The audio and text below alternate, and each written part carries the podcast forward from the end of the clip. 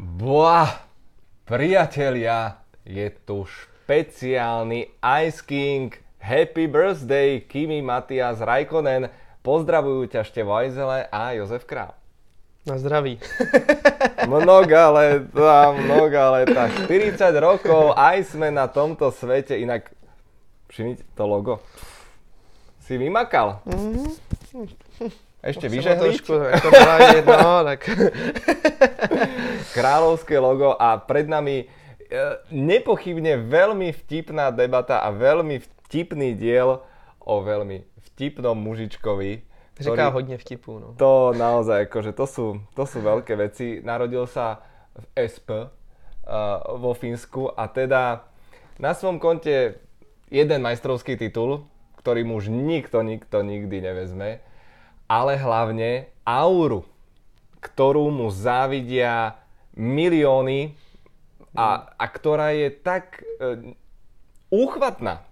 Až nepopsatelná. A naozaj, že vlastne, že Kimi Raikkonen, ak opravte ma, ak sa milí, má celú svoju vlastne, celú svoju imič založenú na tom, že má úplne že Vlastne jeho fanúšikovia ho milujú, ho zbožňujú a on vlastne dajte mi pokoj, leave me alone, dajte mi pokoj, ja chcem iba jazdiť, to si užívam najviac, všetko ostatné je bullshit a absolútne ma nezaujíma.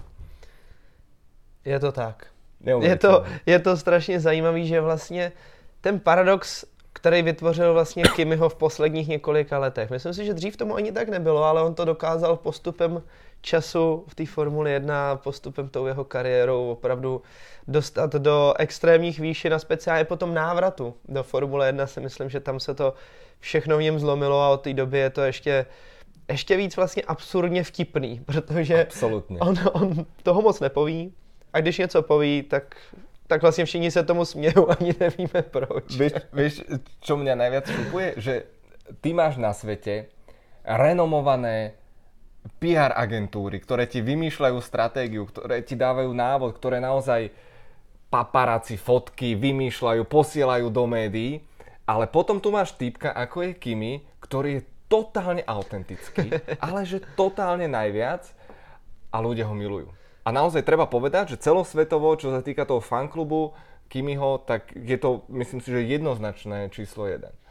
Je to tak a myslím si, že hlavně navíc, co je tam strašně zajímavý, že spousta lidí podle mě by ho chtěla imitovat a nikomu se to vůbec nedaří. Vlastně ta autentičnost tam je to, co dělá to zajímavý pro spoustu fanoušků a, a každopádně ono by to nešlo, pokud by Kimi jezdil poslední. Takže hmm. to je podle mě hodně zásadní věc, protože všichni vědí, že Kimi a pro mě to je trošičku možná i škoda, že má pouze jeden titul mistra světa, protože v těch jeho nejlepších letech, který Bůh ví, jestli nejsou navíc ještě k tomu i teď, podle těch výsledků, jaký má v týmu, který vlastně by asi neměl jezdit tam, kde jezdí minimálně ve srovnání s Jovinacim, ta jeho konstantnost a ty výkony, jaký podává, tak eh, na to, kolik mu je, prostě jsou strašně obdivuhodný.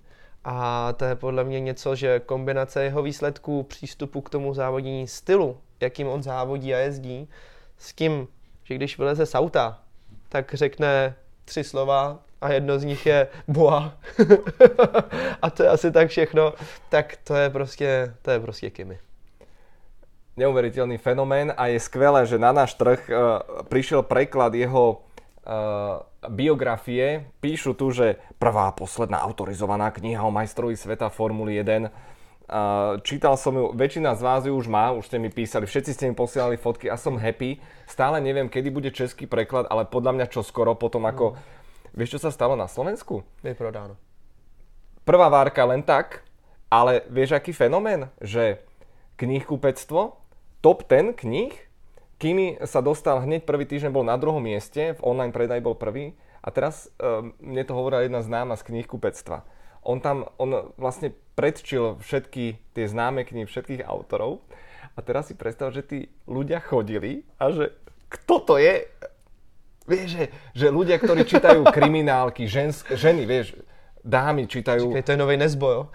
Presne, presne, že ľudia chodili o tom, že kto to je? Kriminálka, prečo, to je. Prečo je na druhom mieste? Ono hlavně, když uděláš Kimi, tak z toho uděláš krimi, že jo? V podstate áno. Čiže Uh, fajnová vec od Ikaru a Slovenčina má, má taký bonus. Ja som mu v angličtine čítal v zime, akurát keď sme leteli do Ázie. Ona vyzerá hrubo, ale riadkovanie je tu celkom také uh, prívetivé. Ale slovenská verzia má uh, best of výroky. Už len kvôli tomu sa to oplatí rozhodne. rozhodne uh, Myslíš ty tři řádky, jo? Kámo... Je ich tam víc? Kámo, to sú, to sú, to sú perly. Perly, uh, konec asi, koncov, legendárna vysielačka. Leave me alone. Leave me alone. To je proste pecka. A potom číslo 1, na YouTube to môžeme povedať, uh, legendárna Brazília 2006, uh, rozhovor s Martinom Brandlom. Kimi, prečo si zmeškal ceremóniu Pelého a Michaela Schumachera? I was having a shit. I was having a shit. Bol som sa vysrať. you know. Čiže, a, a nie je to tu, pozri, pozri, normálne to sem dali, žiadne štvorčeky, no. vôbec sa s tým nemazali. Čiže Uh, tých výrokov je naozaj mnoho. Uh, Kimi, máte nejaké koničky? Zbieram oriešky. Já si myslím, že navíc ještě zajímavou věcí je, že ono vlastně některé ty momenty, co, do kterých Kimi se dostal, například i třeba Nanuk, Nanuk vlastně, který si myslím, že byla od té doby hrozná, hrozná story po tom, že Kimi vlastně odešel ze startu a šel rovnou takhle do té ledničky, vydal si tam ten Nanuk no, no. a byla pohoda, tak to jsou věci, které podle mě tam nemůžou ani vyznít v rámci hlášek, ale vlastně je to realita, která Kimiho strašně charakterizuje. Uh, Kimi, po kvalifikácii, aký pocit ste mali z pneumatík? Krútili sa. A toto je tiež vtipné. Lewis Hamilton sa tešil zo svojho prvého víťazstva na veľkej cene a povedal, že je to lepší pocit ako sex. Redaktor sa spýtal, čo si o tom Kimi myslí. Možno nikdy nesexoval. Čiže uh, naozaj sa to oplatí, to sú... Uh, a kým je kúzelný na tom, ako on dáva ostentatívne najavo, že ho tí novinári nebavia. Naozaj tie štvrtkové a piatkové briefingy, že to je Uvidíme, nejak to dopadne. Neviem vám povedať, dajte mi pokoj, idem na Nanuk. Neuveriteľný fenomén je tento Iceman. Daj ty nejakú historku, lebo určite si sa s ním uh, stretol. Ako na teba pôsobil, lebo je množstvo osobností, poznáme to sami, ktoré pred objektívmi uh, hrajú proste divadlo a v súkromí sú úplne iní. A potom je vzácne percento ľudí, ktorí sú rovnakí a ja mám pocit, že kým patří právě do této sorty. No, ono jak se to vezme, já si myslím v tom, nebo tak jak já jsem zažil Kimiho, tak je to opravdu o tom, že on není člověk, který prostě by šel mezi lidi a byl by hrozně družný mezi cizíma lidma a natož mezi novinářema. Eh, spíš jde o to, že eh, teď už je to fakt jakoby fenomén a trošku už je to, jak to říct, ještě, ještě vyhypovaný, opravdu vyhnaný do úplného extrému, z toho, že Kimi mě přijde, že už si teď z toho spíš dělá srandu. Že už mhm. opravdu jako, už, už to je jako hodně.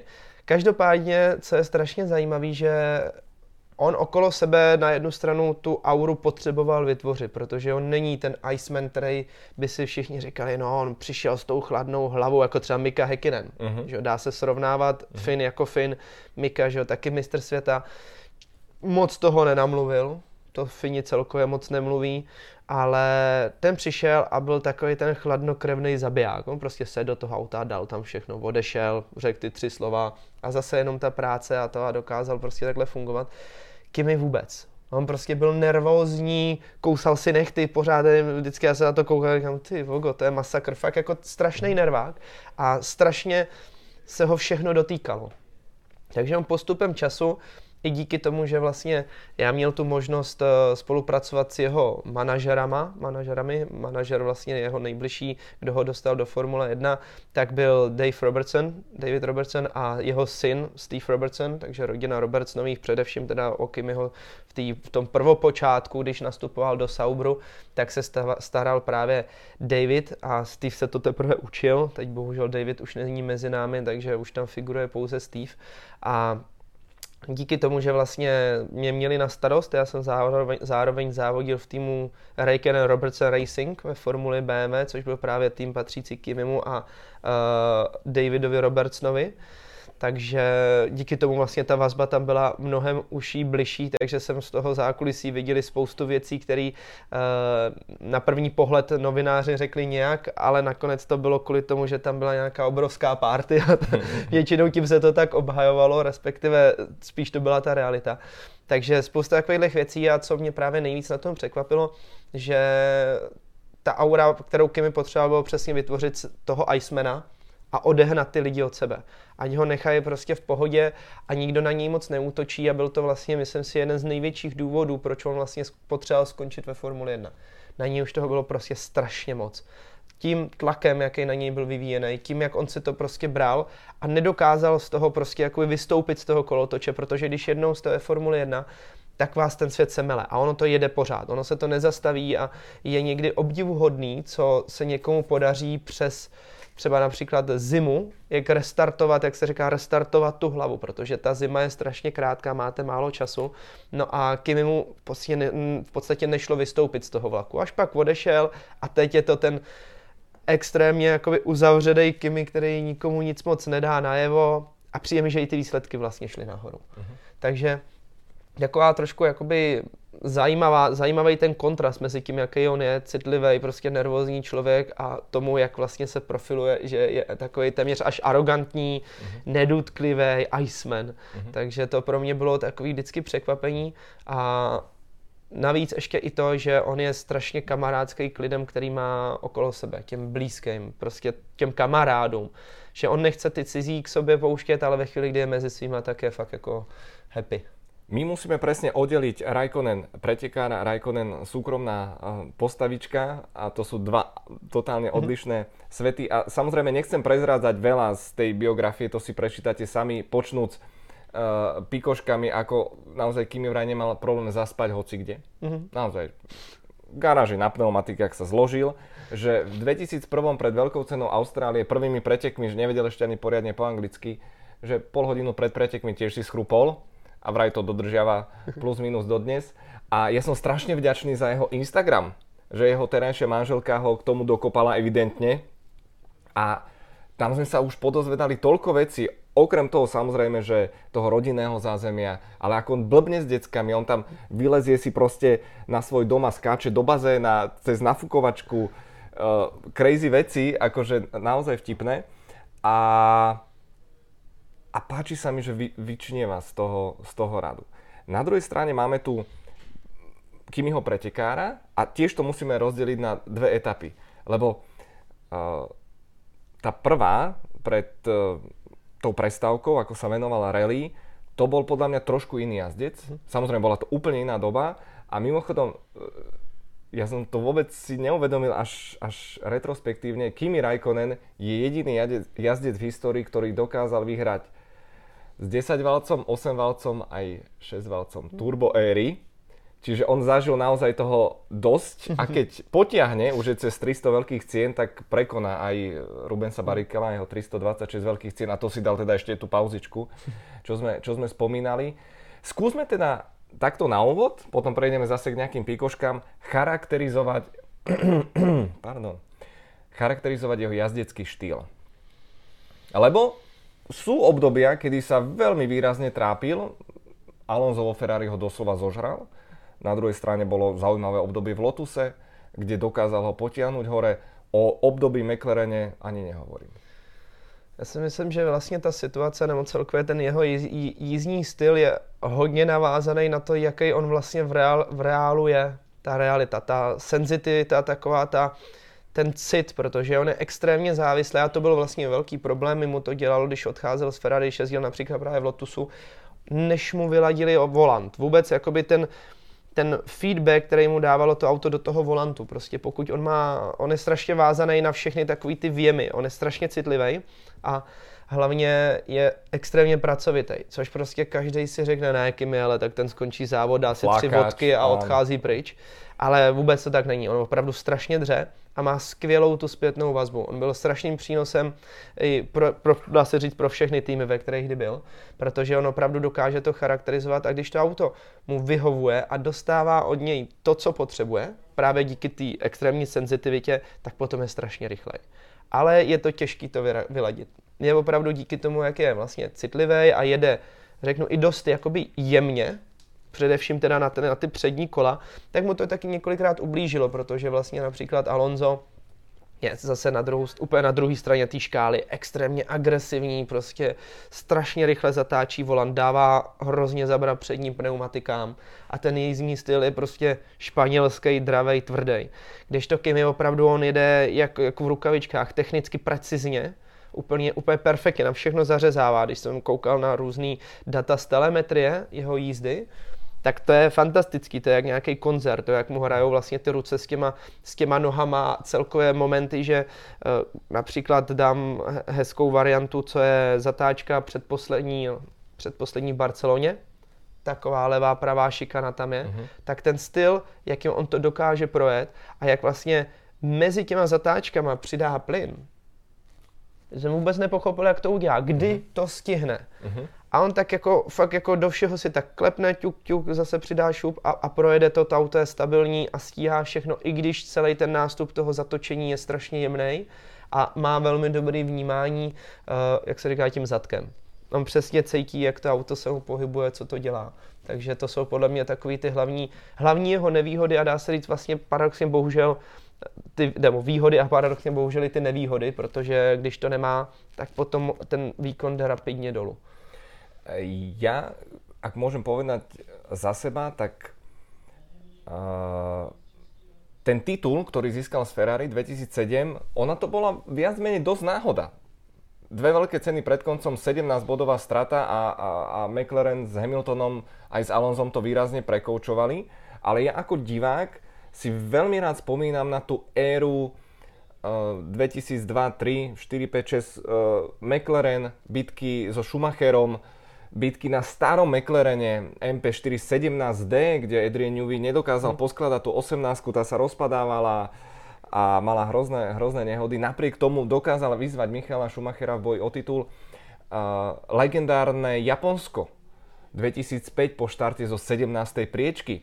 A, a to je taká tá éra, že, že, že kým jazdil to, to smooth, tak to, mm-hmm. takéto prirodzene, naozaj aj plynulo, nebolo to nejaké montojovské proste, že videl si, že ide rozmačkať to auto, ale že kým mi išlo tak plynulo, uh, nezabite ma, mám pocit, že trošku z tej agresivity za tie roky stratil. Konec koncov vo Ferrari za 5 rokov vyhral jednu jedinú veľkú cenu, uh, minulý rok v Ostine, čo nebola dobrá vizitka, pozberal dosť pódií a bol spolahlivou dvojkou. To je možno asi jeho najcenejšia vlastnosť toho celého. No, ono, myslím si, že je tam jedna obrovská jakoby škoda, když to řeknu tak špatně, a to je vlastně ten styl jízdní, který jemu v určitých érách, právě například u toho Ferrari vlastně relativně hodně ublížil, protože Ferrari mělo auto a je překvapivý, že teď už ho nemá, mm-hmm takový, že vy jste přijeli do zatáčky a s tím volantem jste tam mohli dělat cokoliv a ten zadek držel. Prostě to bylo vidět, oni přijeli jak po kolejích, tak zatočili a většinou bojovali pouze, pouze s nedotáčivostí. Ta éra se strašně změnila a když byly auta přesně před 2003, 4, 5, 6, ještě, to už je dost na hraně, spíš předtím, tak uh, to bylo o tom, že vy jste museli mít ten dobrý styl, ten car control, prostě jakoby ovládání toho auta a to, že tam opravdu ten předek fungoval a to auto šlo za tím nosem, jak se říká. To bylo přesně to, co Kimio funguje, funguje a ve chvíli, kdy to tak není, tak bohužel si myslím já, teda pro Kimi on se stal přesně tou dvojkou ve Ferrari, protože uh, to byl ten styl, který mu prostě nešel. Teď ty auta jsou opět, jsou přetáčivý, vidíme ty smyky, do kterých se jezdci dostávají, například Sebastian Vettel. To je úplně nádherný příklad toho, jak vlastně jednotliví jezdci, speciálně právě s Kimim, jsou na tom naopak. Protože vlastně to, jak Vettel jezdil ve Ferrari, tak Kimi tomu nedokázal vůbec žádným způsobem vlastně jít, jít naproti a zkusit to taky. A teď se mu, teď se mu daří a Vettel se roztáčí, protože to auto tak. a ta éra je o tom, že dneska ty auta nejsou stabilní vzadu, ustřelujou a Vettel se s tím nedokáže popasovat. Strašně zpomaluje a Kim jede nahoru. Hmm. Takže ta jeho závislost na ten předek a paradoxně si myslím, že právě v téhle době těch ještě mechanicky fungujících aut, tak to bylo něco pro něj. Hmm. A bohužel on neměl tak dobrý zázemí, respektive díky bohu pro Michaela Schumachera v té době, že oni měli tu obrovskou dominanci. a McLaren tomu v té době nedokázal nějakým způsobem oponovat a nedokázali dát Kimimu auto, který podle mě on v té době měl nejblíž tomu, aby získal několik klidně titulů za sebou. Určite áno, tam bola strašidelná spolahlivosť. Hmm. Tam bolo napočítaných 12 poruch motorov a plus ďalšie, ďalšie poruchy zavesenia, si pamätám na Nürburgringu mu to tam rachlo na cieľovej rovinke a tak ďalej a tak ďalej. Čiže to bola vysoká škola a to bol jeden z dôvodov inak prečo Kimi opustil McLaren, mm. už, mal, už mal toho uh, plné zuby. Ale vráťme sa teda naspäť ešte do tej éry Bridgestone a Michelin. To, to bolo veľmi, veľmi pútavé, rýchle. Ale vráťme sa k tým prvopočiatkom. Kimi Raikkonen vtrhol do F1, vtedy to bol totálny bažant. Už sa to nedá porovnávať s touto Verstappenovskou érou a Leclerc a Lando Norris a podobne. Kimi Raikkonen mal za sebou 23 pretekov v juniorskej formule Renault. Max Mosley mu nechcel dať super licenciu. Napokon s podmienkou debutoval v Zauberi, dokonca získal bodík, keď prišiel uh, Ron Dennis očarený a rozhodovali sa, že či Kimiho alebo Nika Heidfelda. A tam vraj vstúpil Mika Häkkinen, ktorý povedal, ak chceš vyhrávať, tento muž by ma mal nahradiť. Ťažko povedať, že krajan, ale či to hralo väčšiu úlohu ako samotné kvality, ale vieš si ty predstaviť v dnešnej dobe takéhoto zelenáča, 23 pretekov, z ktorých myslím, že 13 vyhral uh, v tej juniorke, že Bác dostal šancu a, a nie, že nezhorel, ale naozaj, že zaujal. Eh, je to strašně zajímavý, spíš šlo o to, že vlastně dneska už to možná nezní ani tak jako divoce, protože když se podíváme na kluky typu třeba Max Verstappen, no samozřejmě odjezdili těch závodů o trošičku víc, ale vlastně není jich taky mnoho, protože vlastně Max Verstappen šel do Formule 1 z Formule 3. A to se dá říct, že Formule 3 je vlastně bližší formulí, není to ta současná, co dneska máme jeden víkend F1, F2, F3, Dřív to bylo tak, že bylo vlastně F1, GP2, GP3, GP2 a GP3 v jeden víkend a pak bokem byla tahle Formule 3, kterou jezdil Max Verstappen a to je auto, který právě je blíž F1. Měl trochu víc naježděno, ale vlastně přišel tam uh, ještě mladší než Kimi. Každopádně v té době, kdy tam přišel Kimi, tak to bylo něco, co bylo absolutně nepochopitelné. Protože uh, za prvý, přišel z Formule Renault 2.0, dvoulitrový Formule Renault. Anglické ještě? Přesně tak. Odnože. Přesně tak. Žádné takže simulátory nějaké velké, jako poznáme dnes? Žádná příprava. Kluk nebyl to ten typ toho, že by byl prostě od malička vychovávaný k tomu vstupu do Formule 1, ale on byl prostě strašně rychlej, přirozeně extrémně rychlej. No a uh, šlo o to, že myslím si, že v té době, proč hlavně z velké částky to pro něho dopadlo, bylo, že měl za sebou právě, jak už jsem zmiňoval, Davida Robertsona. A jak ho nazval Peter Sauber, se mi strašně líbila, on, on říkal, ale to je pro, prodejce koberců. Regulární prodejce koberců, ale ten nejlepší. Protože vy, když chcete koberec, tak on vám prodá jakýkoliv koberec, ale za neskutečnou cenu. No a na to, když má dobrý koberec. A to Kimi Raikkonen byl ve své době. No a teď šlo o to, že Robert s ním byli hodně agresivní. Vždycky se snažili být extrémně agresivní na tom, uh, na tom jezdeckém trhu a v tom přístupu a v tom vyjednávání. Pro ně prostě byla taková ta direktiva, že oni vzali kluka, řekli, ty odjezdíš to, to, to, možná to třeba ani nebudou formule, pak přijdeš, odjedeš jednu sezónu ve formulích, protože mezi tím budeš testovat, různě se svezeš okolo, to byl Kimiho příklad, oni ho prostě nechali jezdit všude.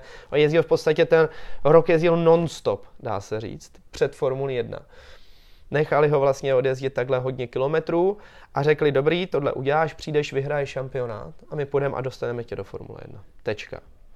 No a když to nebude ten daný pilot rozporovat, alá Kimi, tak se to podaří. Všichni byli v šoku, vlastně nikdo ani ne, nečekal, že by mohli, mohl dostat uh, super licenci, ale zase David Robertson šel za Maxem Moslim a vyloženě se to tam vydupal. A nakonec on dostal podmín, podmíněče, myslím, na tři závody to bylo. Mm. No a tam se najednou ukázalo, že mladí kluci můžou do Formule 1.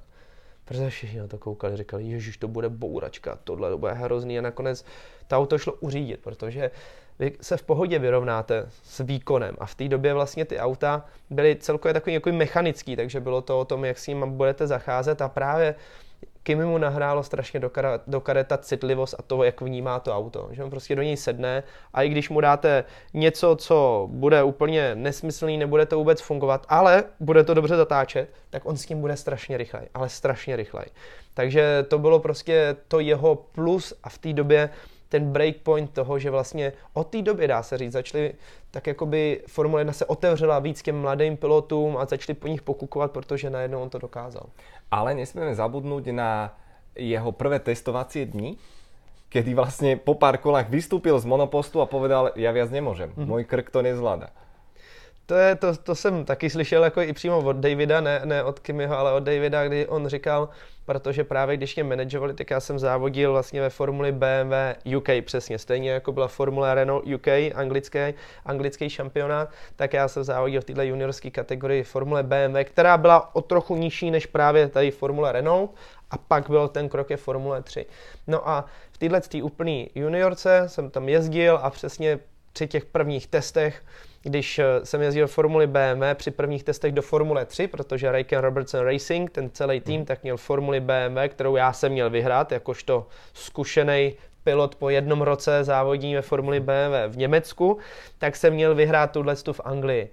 A potom, právě když jsme závodili s Formulí BMW v Anglii, tak mě nechali sednout do Formule 3.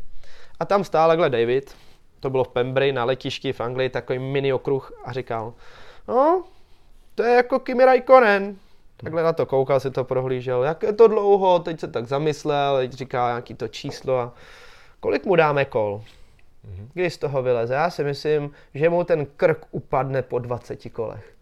A já jsem tam takže o ten malý bažant vyklepaný, jsem si sedl do té Formule 3, navíc to bylo auta Bruna, Br, Bruno, Bruno, Bruna Seny, bych to sklonoval správně, Bruno Sena u nich závodil v té době, uh, takže ten Embratel, vlastně modrý auto s uh, těma brazilskými sponzorama, oni jeli na titul, Mike Conway vyhrál Macau Formule 3, největší závod v té době ve Formule 3, takže si říkal, kde jsem se klepal, že do toho ten David mi tam takhle se ze mě dělá no srandu. kolko, kolko si dal kvůl? Já jsem to odjezdil, jenomže celý den jsem odjezdil. Fakt, zvrtěl ty zuby. Uh-huh. A večer, když jsem měl jít na záchod, já jsem normálně chodil takhle a normálně jsem nemohl vůbec nic, takhle jsem si sednul na ten záchod a říkal jsem tak, to bude dobrý. A já mám zítra druhý den před sebou. Mm. Strašný, strašný boj. Já jsem normálně si dával ještě i různý ibuprofeny, abych vůbec vydržel tu bolest, aby jsem to dal. No a samozřejmě tak to byla taková ta životní příležitost, takže mhm. člověk zatnutý. A každopádně oni se mi pak smáli a říkali, no vidíš, takovýhle to bylo, protože ta Formule 3 vlastně nebyla o moc, o moc eh, pomalejší, jako v té době právě, když Kimi tam začínal a dělali si z toho srandu doteď, že prostě Kimi opravdu vylez. Nakonec on jezdil i dál. Oni ho potom nechali jezdit dál, ale bylo to o tom, že právě ta citlivost Kimiho se tam přesně projevovala v tom, že on nechtěl jít přes moc. On prostě není ten člověk hmm. jako takový, za kterýho ho dneska každý má, že je takový ten dravec, rváč, prostě někdo, kdo přijde a udělá všechno. Ne, on chce mít na všechno, dejte mi klid, já vám všechno povím, vysvětlím vám to, jak mně se to líbí. Když to tak bude a mě necháte v klidu závodit, tak já vyhraju. To je úplně jakoby opak toho, než každý si říká, koukej, jak předjel tohle, že většina lidí mm. si říká, jako ten musí být dravý závodník. A je to opravdu přesně naopak, že oni ho nakonec mu říkali, Kimi, ten krk, to bolí, to prostě tak v pohodě, v pohodě, uklidní se, to přejde, to prostě jenom bolest, to ne, ne on prostě jako, a byl hrozně líný ještě k tomu. Mm, takže, takže ta jeho fyzička, ani prostě hraje na Playstationu, nechce prostě poslouchat s nějakou stravou, jo, a takovýhle věci, takže tam opravdu tohle hrálo všechno dohromady, ale ten talent to vždycky přebyl. Ale to bylo přesně o tom, čo sa dočítate v tej knihe, jako chlapec někde z Fínska zrazu přišel do veľkého sveta, stratil telefon, stratil sa celý, mm. nevedel čo, kde, ako. Proste Kimi Marťan, ale nakoniec to malo uh, potrebný happy end. A na prvé víťazstvo nečakal dlho, tie osudové 23, mal 23 rokov, najmladší víťaz uh, 2003 Malajzia. A e, vypustím pár historiek z tejto super knižky. Ak vás zaujíma, že formula uh, sex, drogy, rock'n'roll, lebo Mark eh, Priestley alias Elvis, bývalý mechanik eh, McLarenu, to tu dal svoje historky na plnú hubu a niektoré ako zdemolovali izbu, ožieračky a je to celkom ako drsné. Tak z hodov okolností uh, pripravoval Kimimu auto na štarte preteky Malajzia 2003 a Kimi sa opýta, že na koľko kvôl ideme. jo, To myslím si vystihuje všechno. A, asi. a ne, nevtipkoval. Uh, sú tu potom ešte ďalšie dve um, nenormálne historky. Uh, jedna je akože plne vážna. A ešte inak tej Malajzii, že bol na čele 40 sekundový náskok a inžinier, ktorý mal prezivku Reverend, uh, mu hovorí, kým zvolní motorový mód, potrebujeme to do, doniesť do cieľa, vieš, uh, spolahlivosť a tak. A že keď mu to zopakoval dve, uh, dve kola po sebe, tak citujem Just stop talking. I know what I'm fucking doing.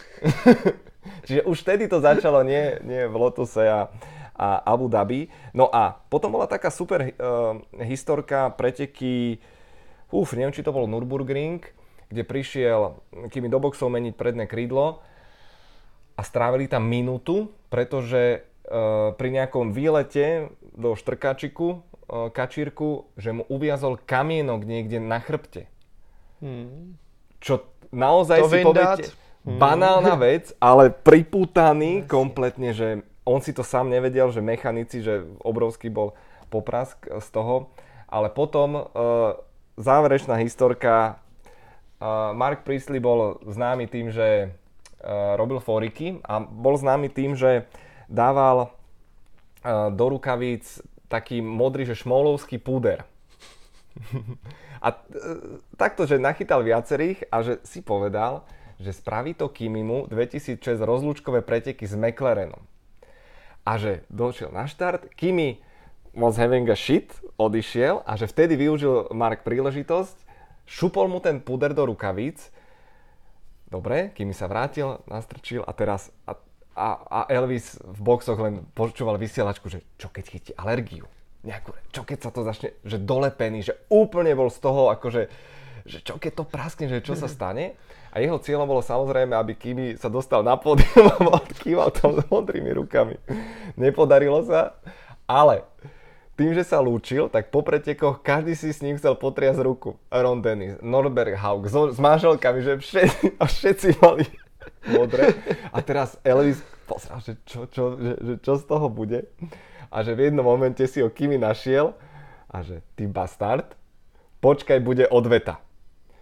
To bola jedna strana mince, druhá bola tá, že Ron Dennis vypenil. Presne no, človek, Detaily. ktorý, detailista, vždy mal upratané, čisté, naozaj všetci museli byť nádherne vyžehlení, nejako Pepa. A, a on chytil také nervy, že bol z toho obrovský poprask a Martin Wittmarš nakoniec Elvisovi, že zachránil kožu. Všetko sa dočítate v tejto zábavnej knižke. No ale odveta. Bola zimná prestávka, že Kimi pozval najbližších, presne to, čo si spomínal, že on mal tú svoju komunitu, e, chlapcov a bandu, s ktorými ľúbil vypiť, užiť si, alebo ísť do jacuzzi. V Monaku nie, rovno z pretekov vypadol v príobe na jachtičku. No ale že pozval takto najbližších e, do Fínska na zrub, a že taká, taká decentná ožieračka, tímová. No a že Elvis tam už letel a Kimi mu hovorí, že daj si pozor. a že ono vyklepaný a už teraz večera slopali a žurka, všetko fajn. A že zrazu Kimi sa zavrel v kúpeľni.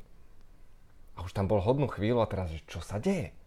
Tak rýchlo to one vyvalili dvere a Kimi vysmátý došiel a ostrial sa do hola. Že dobre, fórik. No a Elvis už mal trošku nakúpené a išiel spať pre istotu, že sa zamkol a zrazu počul, ako sa niekto dobíja do izby. Kimi s tromi kamošmi, že ho schmatli s tým strojčekom a on, on mal také páčo, Elvis, vždy pred Ronom Denisom čapicu si dával a že taký pruch mu to spravili. Takže Tomáš, za to ty bastard bola odpoveď, tak chudák Elvis sa musel potom tiež, celé tiež ísť na koleno. Čiže počul som viacero historiek uh, s kým veľmi zábavných o, o veľkých žúrkach. Uh, jednu neoficiálnu, že naozaj najväčší, najzodpovednejšia funkcia v týme bolo tzv. strážca Kimiho peňaženky. Hlídač, áno. ktorý na ňo dáva pozor. Akože neskutočný typek. Rád by som sa dostal na nejakú takúto žurku. No, já si myslím, musím říct, pár se bych zažil.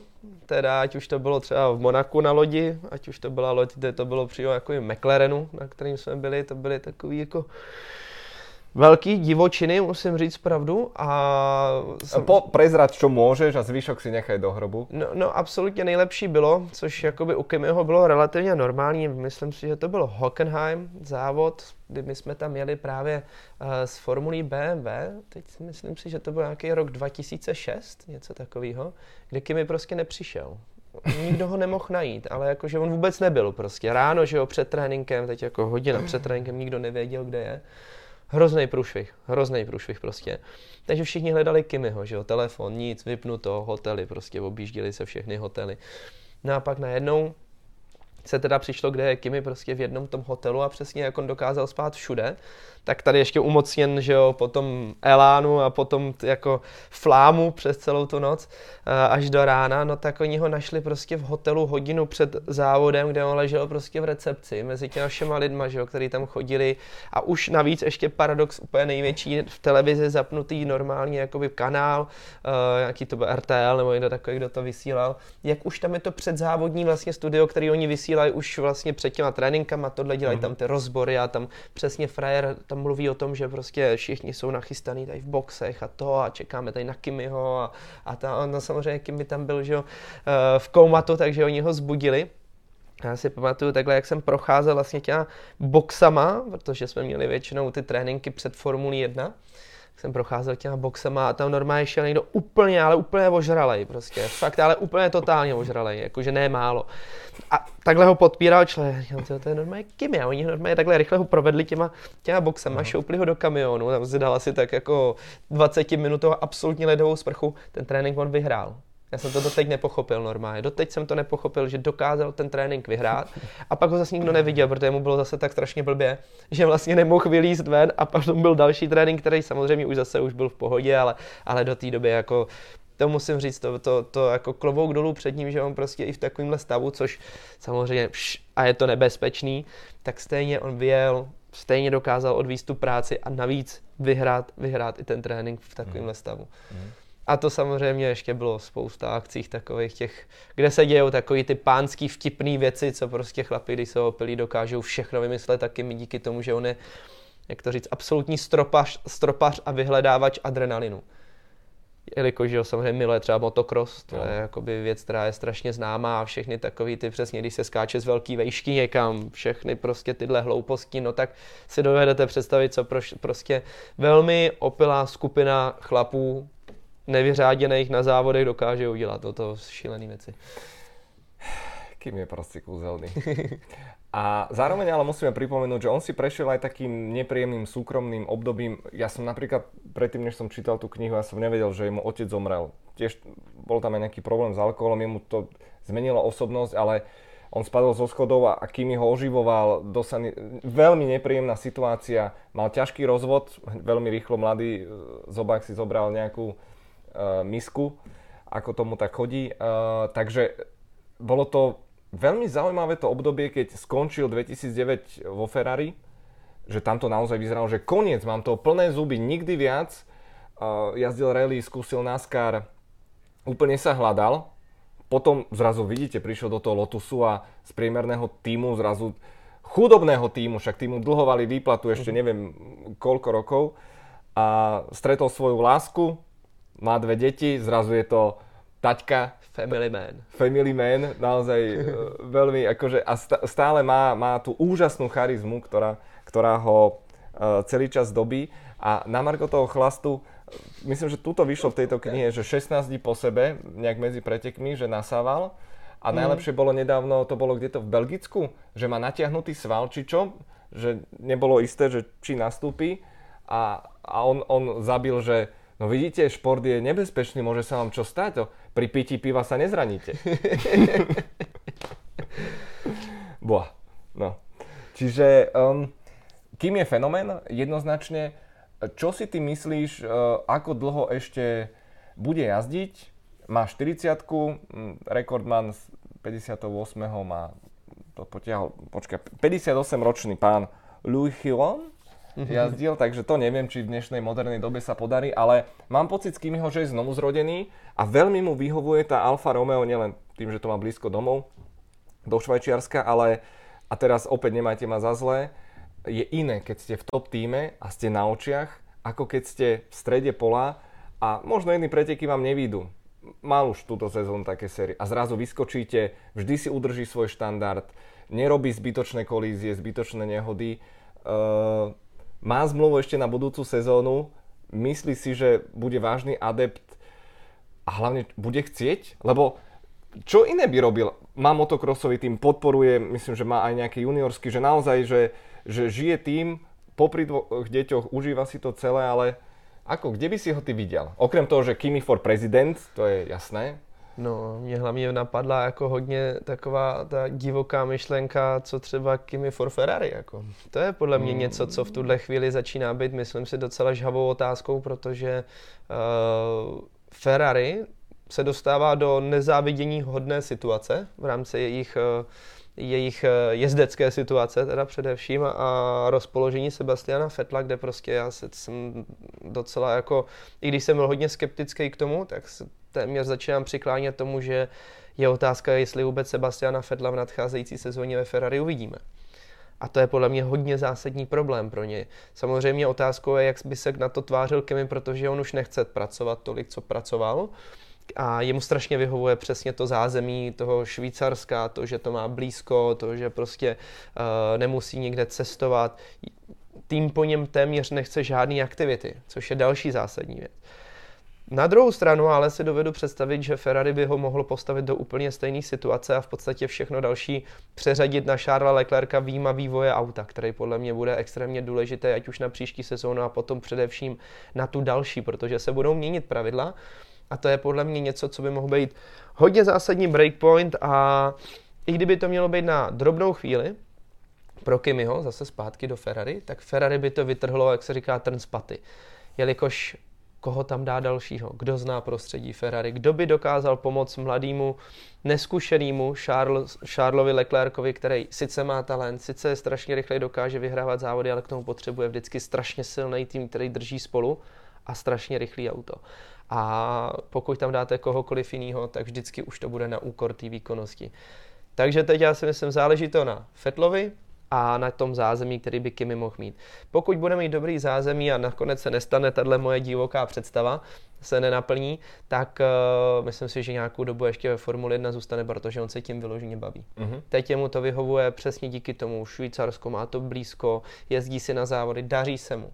Nikdo po něm nic nechce, novináři si vlastně už teďka s nima ze všema si dělá srandu, oni už pochopili co a jak na Kimiho, takže myslím si, že v Kimi je v tuhle chvíli absolutně v pohodě a absolutně spokojený. Uh, veľmi som zvedavý, čo z toho napokon bude. Um, tiež mi napadla tá myšlienka z Ferrari. Na druhej strane, Kimi neznáša tú politiku, ten humbuk celý a... On by tam nemusel být v tom. Já si myslím, že když by se tam dostal, ty Fazio milujou prostě, ty Italové ho milujou, všichni ho milujou na celém světě, ale Ferrari to ho je miluje. jedno. Samozřejmě, ale myslím si, že z tohohle důvodu právě to není tak, že, že on by někam přišel, musel obhajovat nějaký pozice, musel se s někým dohadovat, hrát tu politiku. On tam přijde, zajezdí si úplně stejně jako v Alfa Romeo v tuhle chvíli. Navíc samozřejmě všichni víme, ta vazba Alfa Romeo Ferrari je extrémně blízká, úzká, takže je to otázka. Spíš jde o to, množství práce, kterou by Kimi musel odvíst a zdali je to pořád tak velký přínos, jako prostě vzít někoho, kdo sice se bude zabydlovat ve Ferrari, ale bude mít ten mladý drive prostě a bude strašně moc pracovat. Tam je to jediný, že opět prostě do Kimiho člověk nevidí. Mm-hmm. Že on se může ze dne na den rozhodnout a říct, no a, a klidně teda zase budu pracovat a budu mm-hmm. se snažit, protože mě to baví. Teď jsem přišel na to, že méně práce, trošku jsem si odpočal, no proč to neskusit další sezóna, nebo řekne, mne sa asi nechce. Mm-hmm. Dva výroky. F1 bez médií by bol hotový raj. Mm-hmm. A druhý, ten som nezachytil, lebo je evidentne starší. Nezaujíma ma, čo si o mne ľudia myslia. Nie som Michal Schumacher. Zaujímavé, takéto konfrontačné on, on nezvykol dávať. Uh, také suma, sumárum. Vyše 300 veľkých cien, 21 triumfov, z toho 4 v SPA. Tam bol vyslovene, že uh, expert. A čo je zaujímavé, Kimi nikdy nemal nejakú významnú kvalifikačnú rýchlosť, ale na druhej strane je druhý v historických tabulkách 46 najrýchlejších kôl v pretekoch. O čom to svedčí? A nie je tých víťazstiev predsa len trošku málo? keď si pozrieš životopis McLaren, Ferrari, Lotus, Ferrari? No, když začnu tou kvalifikací, tak to přesně potvrzuje to, o čem celou dobu mluvíme, jaký Kimi je v té své podstatě, protože kvalifikace o jednom jediném kole. Prostě neudělá chybu, dá tam toho strašně moc a dost ještě i takový ten důraz, tu agresivitu musíte přijít a prostě vymačkat ze sebe těch 102%. A to bylo přesně to, proč Kimi mu tohle nikdy nešlo, protože on je jak je citlivý a ten, nesnáší ten tlak, ten stres, to je něco, co mu vadí. A samozřejmě, když vy musíte jet, teď jedete to jedno kolo, nachystáte si ty gumy a máte to další, dá to tam. To je strašný. A on nechtěl udělat chybu a samozřejmě, když nechcete udělat chybu, tak okamžitě dvě, tři desetinky ztratíte, to tak je. Když to v tom závodě je to jiný, protože to te- tempo se stupňuje, vy jste v tom rytmu, jedete si do toho, soupeříte a samozřejmě pak tam ty kola začnou padat.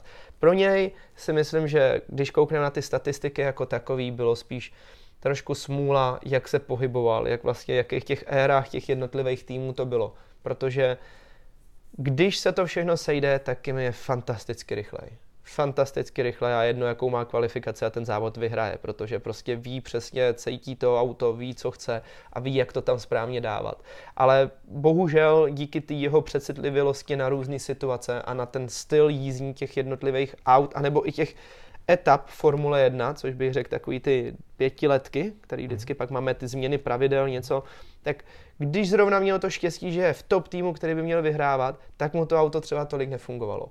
A najednou přišel, přišla éra, kde se dostal do týmu, který není tak rychlej a najednou bylo vidět třeba i teď i u toho Saubru, že prostě on je, pardon, jede, baví ho to, je rychlej, akorát prostě ten tým na, nemá na to vítězství. A my, co bylo podle mě to zásadní u Lotusu, že tam to nikdo nečekal. Přesně tam nebyl ten na něj ten tlak. On si to auto udělal.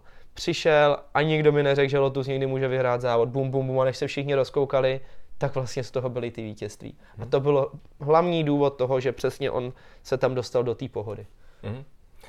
Ešte jedna píkoška na záver a pre mňa to bolo veľmi úsmevné, očarujúce, sympatické, že vlastne Kimi, aký je zručný, vďaka Instagramu sme videli, ako deťom skladal záhradný domček, ale zrazu sme počas teraz zimnej prestávky videli, ako sám si montoval sedačku, pripravoval, čo máš pocit, že ten tým zamestnáva 500 lidí a někdo by to mal a mi povedal, že ja keď si to spravím sám, tak je to nejlepší. Přesně, to je zase ten cit pro ten detail. On, je, no. on prostě jeho by to někde trošku tlačilo a už je to prostě špatně. Ohej na střeše a on se nám necítí. Já to teda jako chápu, já taky sedačku jsem si vždycky dělal sám, takže opravdu akorát teda Kim je extrémně přecitlivý. No. A legendárna ešte historka, dva roky dozadu zimné testy v Barcelone s Ferrari. Záchod. Záchod. Kimi zistil, že v autobuse nejde záchod, vypýtal si náčinie a ho opravil. Ľudia čumeli a mohli si to znovu užívať naplno. Tak ako si my užívame proste Kimiho celé roky, je to myslím si, že veľmi dôstojný nástupca Jamesa Hunta, tej, tej novodobej ére a pevne verím, že nám prinesie ešte množstvo zábavných momentov, historik, pekných e, výkonov. Ak ešte nemáte knižku na Vianoce, musíte mať, fakt toto je, toto je povinné čítanie. Záverečná otázka, Pepa. Aké má Kimi šance, že bude ešte striekať šampanským na pódiu? No, tu jsme nějak tak nakousli, myslím si. A samozřejmě v Saubru Tomu nevěřím. Ten tým nemá tak velký rozpočet, vždycky to bude dvojka Ferrari, nebo teď už taková ta zavedená dvojka, sice tam trošku bojovali s házem, ale nevím, co by se mělo stát, aby vlastně Sauber nebo Alfa Romeo, Alfa Romeo se přesunuli před nějaký jeden z těch top týmů. To se asi nepodaří, to znamená, že malá šance na vítězství, potom na to pódium, respektive ještě menší na vítězství, malá na pódium, ale pokud by z toho bylo Ferrari, jednoho dne a vlastně i proč ne, mě to by to ani tak nějak jako, ne, nepřijde mi to úplně jako myšlenka nějaká z vesmíru, tak pak to šampaňský by podle mě bylo blízko. Mm, nechajme sa prekvapiť, vieme, že Kimia Flaška to je naozaj že veľmi kvalitná kombinácia. Zároveň veľmi kvalitná kombinácia sú vaše lajky. Milujeme vaše lajky. Nie, nie, nie, srandujem. Sme veľmi radi, že ste tu s nami buď na YouTube alebo na všetkých podcastových platformách. Spolu s Pepom Kráľom vám želáme všetko dobré a dáme teraz jedno záverečné. Čo? Boah. Boah. Mějte se fajn. Ahoj. Čau.